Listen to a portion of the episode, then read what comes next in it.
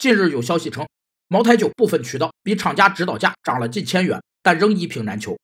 经销商囤货惜售，黄牛党炒买炒卖等市场乱象屡禁不止，管不住终端价格已成为茅台的老大难问题。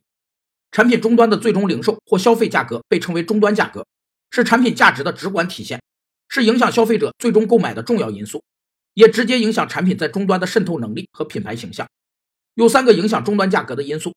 一是产品实际价值，终端价格必须与产品实际价值保持一致，确保产品物有所值；二是渠道合理空间，终端价格要考虑渠道环节的合理利润空间，让各渠道成员愿意卖，是确保产品顺利到达终端的基础和根本。三是产品统一价格形象，相同产品在同类终端必须保证价格统一规范，统一规范是无条件的，是公司的基本原则。其实，价格飞涨对茅台的长远发展并非好事，价格过高会导致消费者转向其他品牌的名酒。